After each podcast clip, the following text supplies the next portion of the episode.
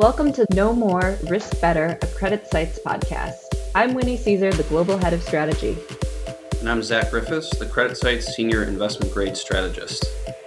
As strategists, we aim to make sense of the macro and the micro, highlighting opportunities and the risks facing the fixed income markets. As important as the macro call may be, we understand that credit investing, at its core, comes down to keen single name selection, and we at CreditSights benefit from the expertise of our team of over 100 analysts across the US, Europe, and Asia. This podcast offers a look at the conversations that we have with our analysts on a regular basis. If you are an investment professional focused on the wide universe of fixed income, you'll want to give this podcast a listen. Hello, everyone, and welcome back to the CreditSights podcast. My name is Winnie Cisar. I'm the global head of strategy for CreditSights, and today I have the privilege of chatting with Wen Li, who is our senior analyst covering metals and mining.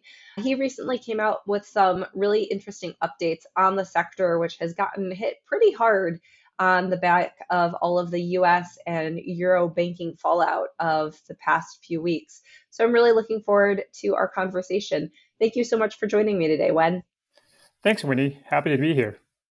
All right, let's get into it. I have really enjoyed hearing the different analyst responses to our opener question, which is if you could have a sneak peek at any piece of economic, credit market, or sector specific data for 2023, what would you be looking for and why?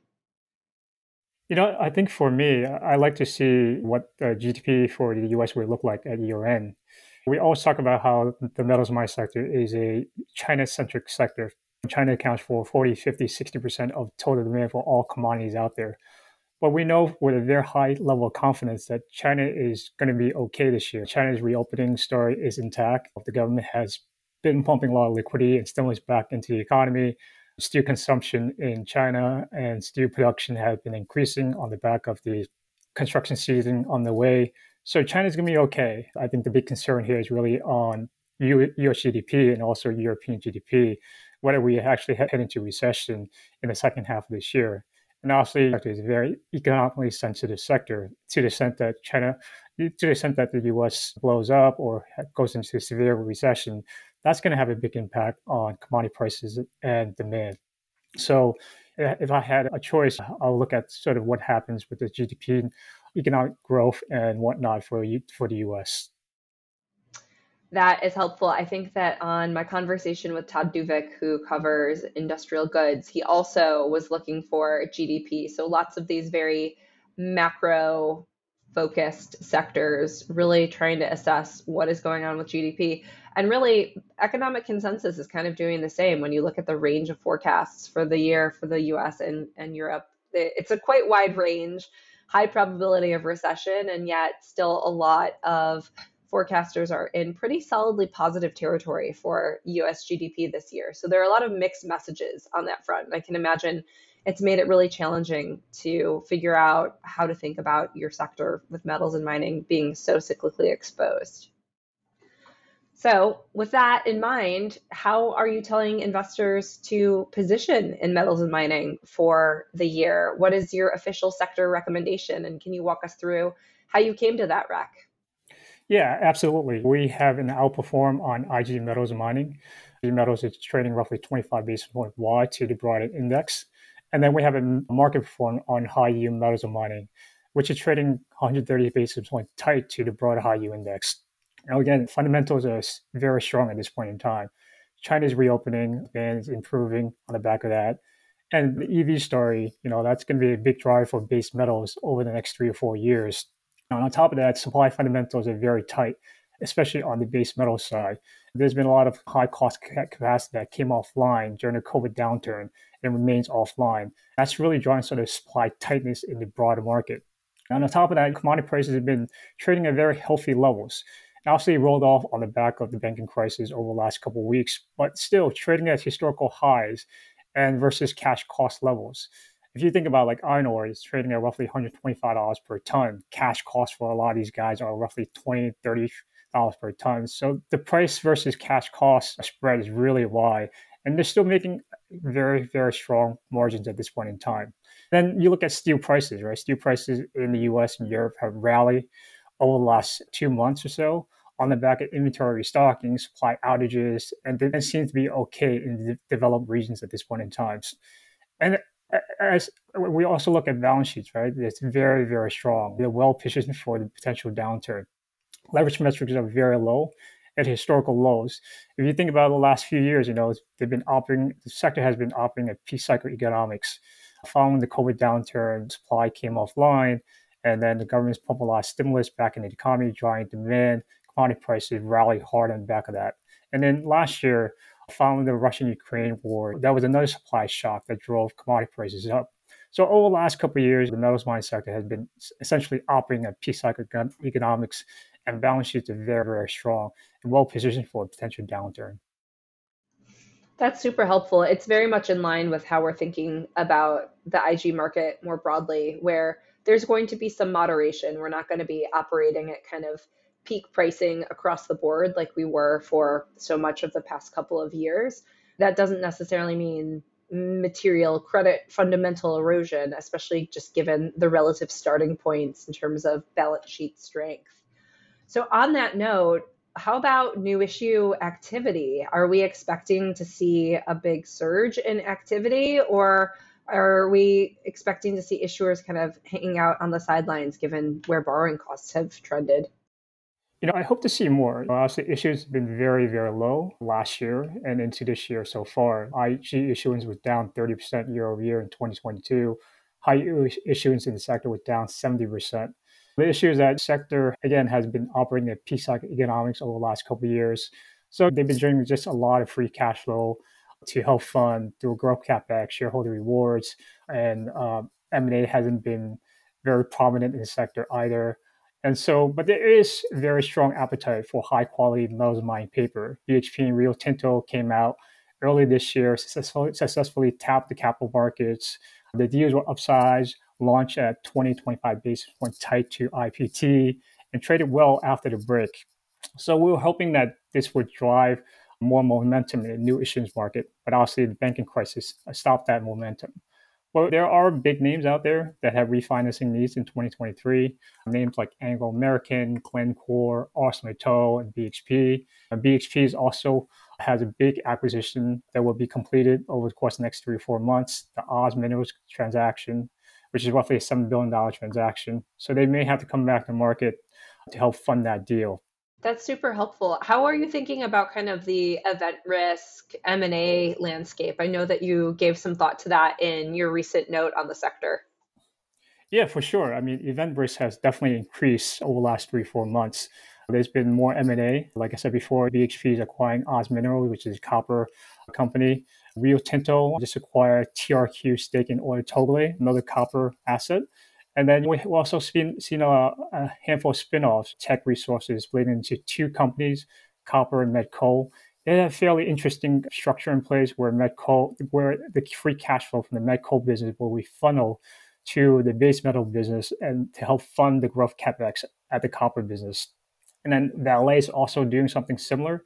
They're selling a minority stake in their base metal business, and then from there they're going to spin it off or do an IPO, and then that's another sort of copper related event risk for these companies. Again, these are a very big driver in terms of demand over the next three, four years, especially in the base metal business, for, such as copper, cobalt, lithium, and nickel as well. And so the growth trend in EVs, a lot of the big guys are looking to sort of increase exposure to these types of materials. And M&A is a big, they're doing spin-offs. I think we'll see more of that going forward. And then we're also seeing some rumors, uh, LBO rumors in the space as well. Apollo has been rumored to uh, well, uh, rumor want to LBO Arconic, and we'll see if that happens or not. But events versus is increasing, and that's making the sector a little bit more interesting going forward. I don't know if we like to hear that a sector will be interesting going forward. It, it's always good to be busy, much better than being bored, but also adds a lot of workload to your plate and all of the CreditSights clients who are tasked with following these things. Yeah, yeah. I feel like the sector has been operating in peak cycle economics. No big issuance in the market for some time. Not a lot of MA as well, but I think the sector is heating up a bit, and that makes the sector interesting. I've been covering the basics for some time now, and obviously 08, 09 was very interesting. 15, 16 come out downturn where a lot of these IG companies fell down from IG to high yield distress within three to six months. That was a very interesting time. Obviously, a lot of workload, but at the same time, we're just really exciting right now. I'm waiting for that to happen, either more event risk or maybe for the cycle to turn, for things to start blowing up. So knock on wood, maybe we'll get more. Uh, maybe the sector will get more exciting. Oh my gosh, I love this attitude that you're looking for excitement. If you are, I'm sure that our financials team is willing to loop you in and have you help on some of the issues that they've been playing whack a mole on lately for sure. I guess that's a great seg into our next topic of conversation, which is what keeps you up at night. This has been a pretty constructive conversation, which I think might surprise a lot of people as the kind of doom and gloom message has really taken hold. The market's now pricing in rate cuts from the Fed in the back half of this year in anticipation of a policy error and perhaps a recession, or maybe it's just the market trying to bully the Fed into cutting rates because they're sick of high rates, one or the other. What keeps you up in your super cyclical sector with your constructive view? I think the most obvious one is really recession, right? Again, there's a lot of concerns about recession in the second half of this year in the US and Europe. Again, the metal sector is very economically sensitive, deeply cyclical sector. I think re- the recession is obviously the most obvious one out there that, you know, I not necessarily keeps me up at night, but definitely that's something that's going to impact broadly the sector, commodity prices, demand, and whatnot.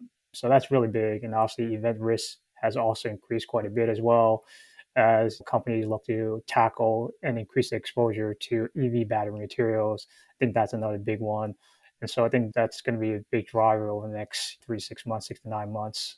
Stuff that keeps me up at night. Well, not necessarily keep me up at night, but that's stuff that keeps the sector a little bit more interesting going forward.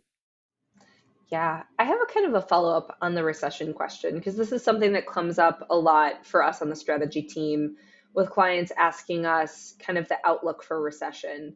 And I feel at this point, the re- recession narrative, it doesn't matter so much if there is a recession. It depends on what the type of recession is. We're coming off a few years of very strong growth globally when we had reopening.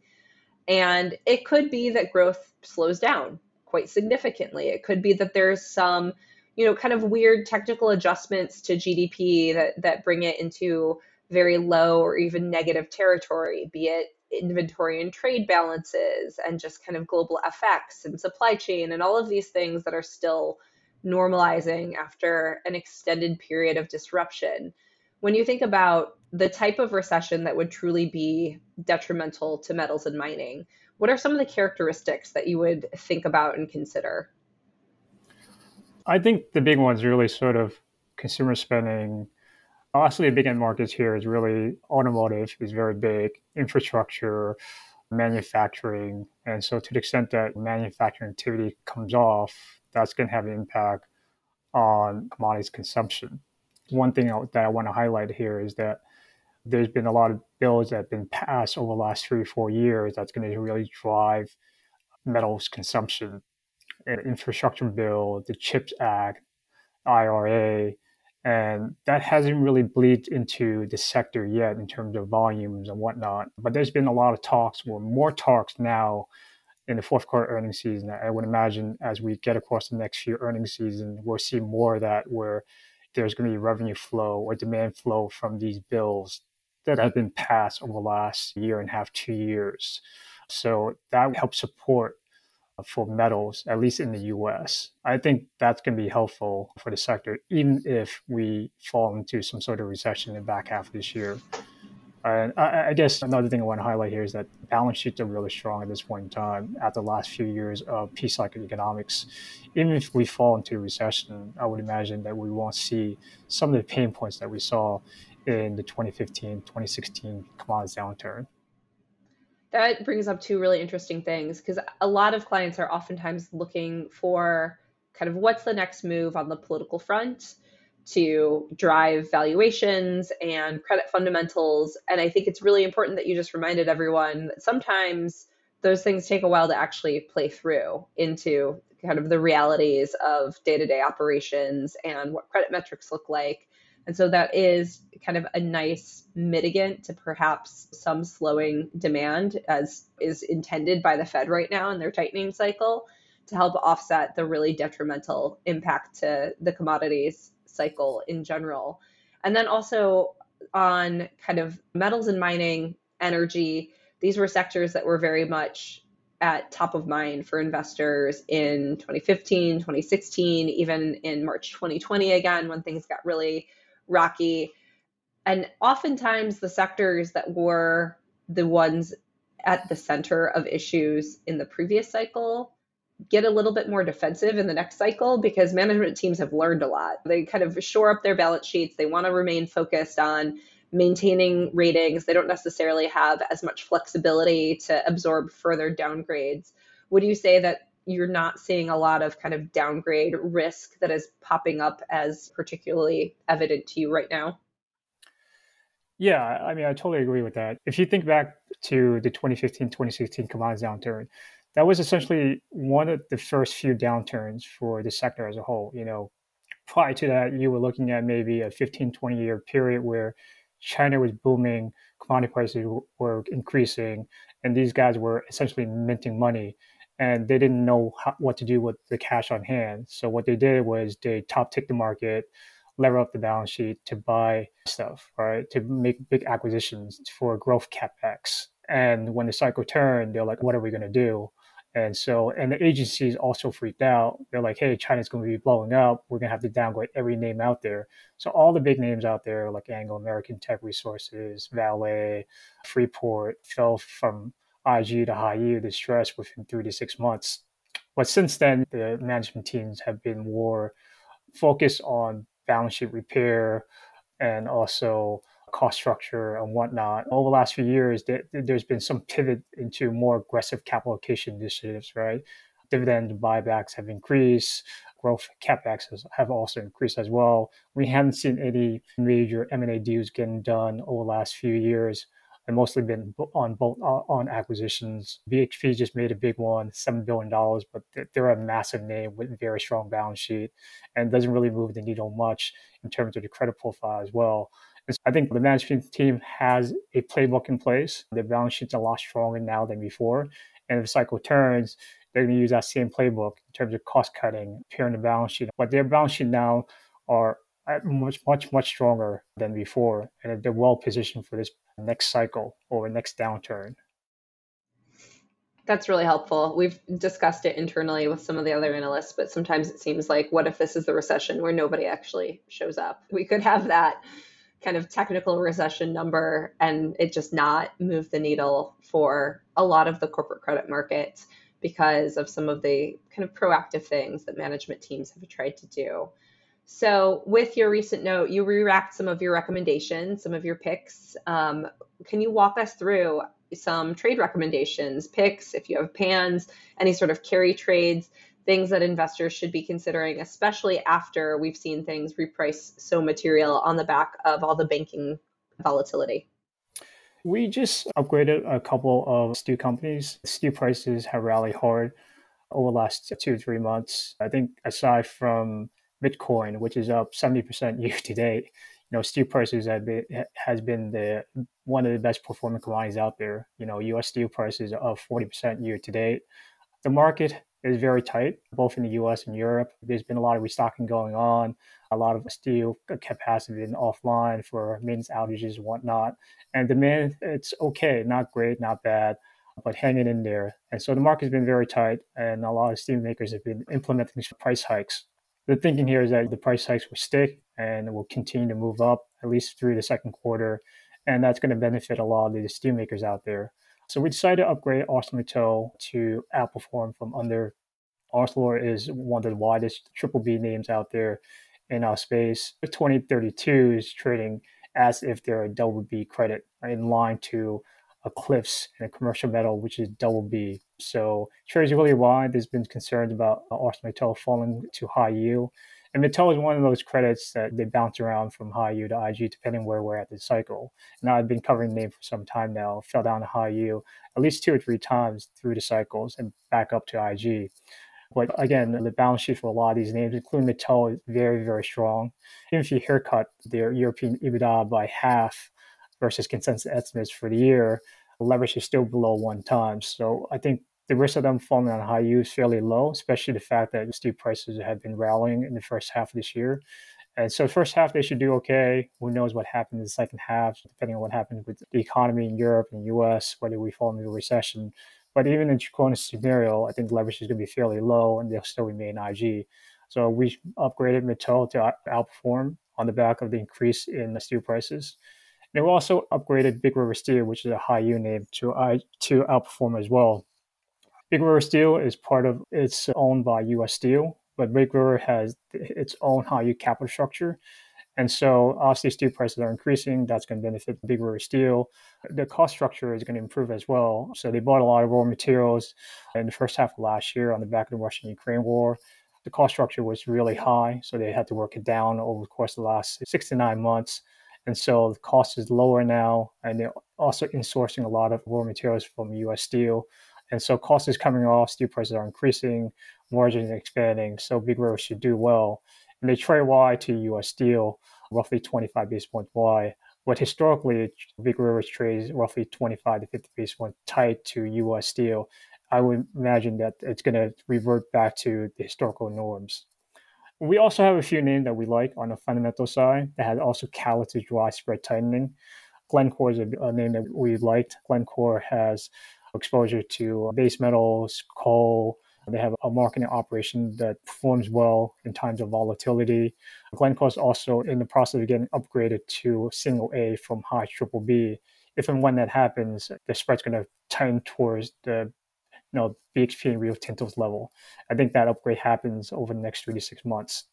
Newcrest is another name that we like. Newcrest is a pure play gold name. Gold prices have been increasing on the back of the risk off trade. Newmont's in the process of buying out Newcrest, in the process of doing due diligence right now. I think that that deal happens, Newcrest uh, time towards Newmont. And then Vale is another name that we like. Iron ore prices are very high, cash costs are very low. They're making money right now. But they're also in the process of selling a minority stake in their base metal business, and then from there doing an IPO or a spinoff. Uh, and once that transaction happens, I think that's going to benefit the spreads, and I think that's another catalyst for Vale. So those are some of the names that we like in the space right now. That's great. It seems like there are a lot of kind of good mixes of fundamental catalysts, relative value. In all of this volatility, that's where the best opportunities are created. And you have been absolutely on top of trying to identify those points. So let's wrap it up with some words of wisdom. I'm sure that management teams just love to take advice from analysts. That's at the top of the list of things that they want to do. But in any event, they probably should because you guys are very deep in the weeds on the sector and probably have a lot of good knowledge to convey. If you have any words of advice for management teams in the metals and mining sector as they contemplate the next 12 months or so, what would you tell them? I, I would say less is more right? I think if you look at sort of capital allocation wise, you know, it's getting more aggressive. Share buybacks, dividends have been increasing, growth capex have, have also been increasing. Again, we're also seeing a lot of event risks as well with MAs and whatnot. I think if you look back towards what happened in 2015, 2016, prior to that, a lot of these companies top ticked the market, uh, did a large leveraging acquisitions, worked on major projects that fell through and then the cycle turns and then leverage moves up and then agencies start downgrading these guys left and right. So that's really sort of my concern here right? I think we're sort of at that point of the cycle where things can turn pretty quickly and if it does that's going to have a big impact on commodity demand and prices. And to the extent that they continue on this path toward more aggressive capital allocation initiatives that could have a big impact on leverage profiles and ratings and whatnot. I think at this point in the cycle less is more and it's better for the credit profile of these companies. I appreciate that. That's right there the difference between a credit analyst and an equity analyst. Credit analysts, less is more. Equity analysts, what sensational stuff can you give us for sure? I shouldn't I shouldn't lump everyone together like that. I apologize to any equity investors and analysts currently listening to this. In any event, Wen, this has been an absolute pleasure. Thank you so much for joining me today. For anyone who has follow up questions for either me or Wen, you can always reach us using the Ask an Analyst function on the CreditSights website or reaching out directly to your CreditSights sales. Thank you for joining me, Wen. And with that, we will wrap it up. This is great. Thank you for having me. CreditSights disclaimer all price references correspond to the date of this recording. This podcast should not be copied, distributed, or reproduced in whole or in part. Neither CreditSights nor its affiliates makes any representation or warranty as to the accuracy or completeness of any information contained in this podcast. CreditSights is not providing investment, legal, accounting, or tax advice, is not providing research or making any recommendations, nor is CreditSights offering or soliciting any transaction with respect to the purchase or sale of any security. The receipt by this listener of this podcast is not the giving of advice by CreditSights or its affiliates.